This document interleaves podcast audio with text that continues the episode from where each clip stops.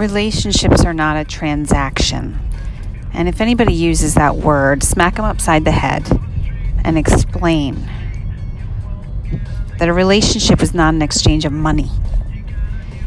It is not about you get this, I get that. It's not a relationship, that's a business arrangement. And marriage for a long time was a business arrangement. You get this woman, you get sex, and you get these goods. She gets her housing taken care of. And I guess she gets money in the checking account to buy the groceries. I don't know. It was just fucked up. Fucked up.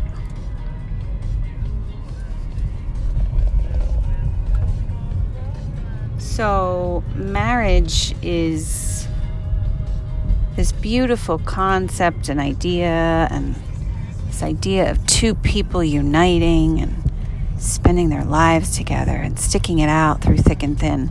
That's a gorgeous idea of the loyalty and the fortitude and love, enduring love. Everybody falls in love with this concept, but the problem erupts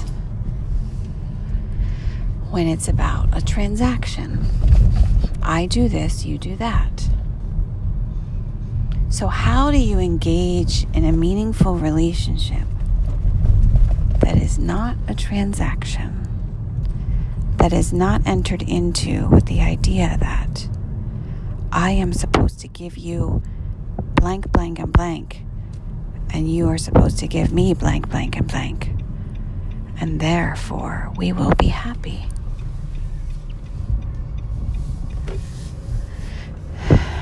So,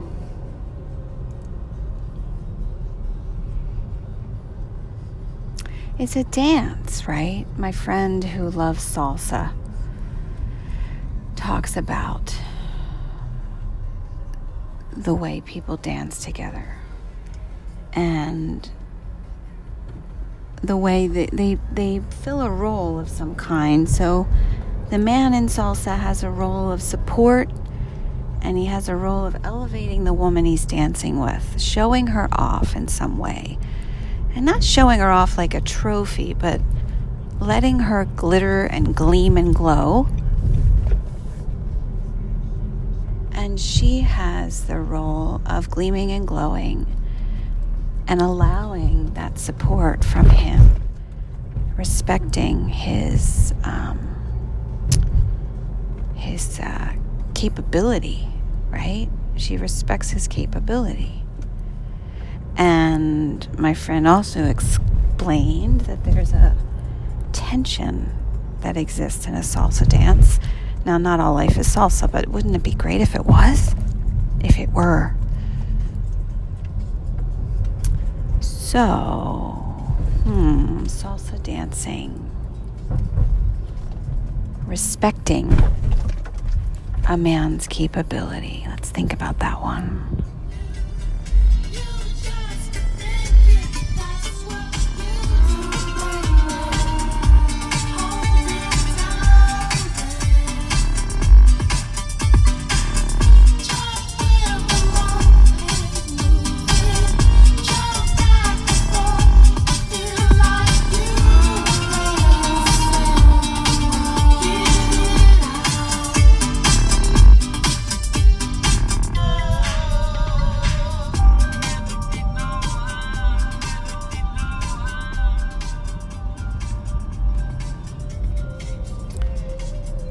So I don't know the difference between a relationship and a marriage. Marriage becomes this legal binding contract about government and money and expectation.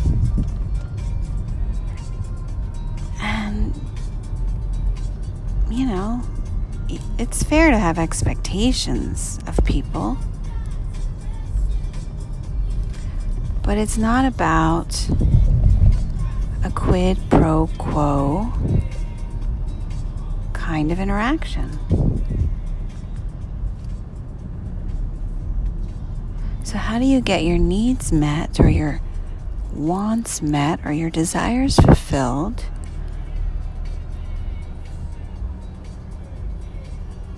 If you're expecting all of them to come from somebody else who's supposed to be the answer to that fulfillment it's really about continuing to dance,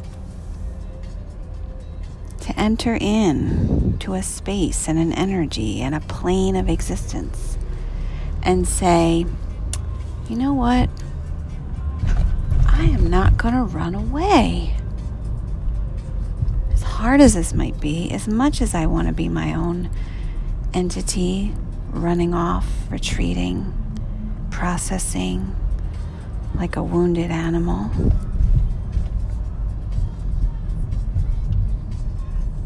I'm going to dance in this. I'm going to breathe in this. I'm going to learn and grow in this. And then at certain points, it becomes I'm going to fight for this. Not every day should have to be a fight. But there are the periods when the fight is worth it because it matters. And there are other times when the fighting has made you empty and has created a hole that can't be filled by anything except letting go.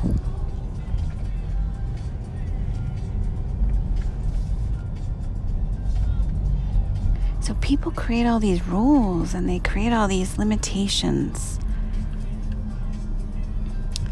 because they have these expectations of what someone is supposed to be like. And it's fine to have a beautiful vision, but it's really about what's felt and what's known and the sharing of those puzzles.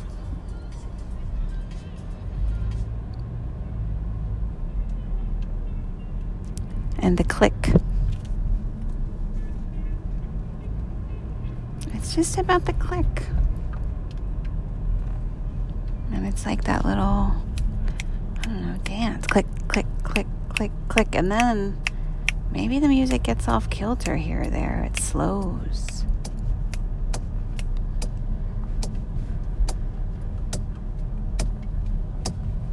And you're in a new zone.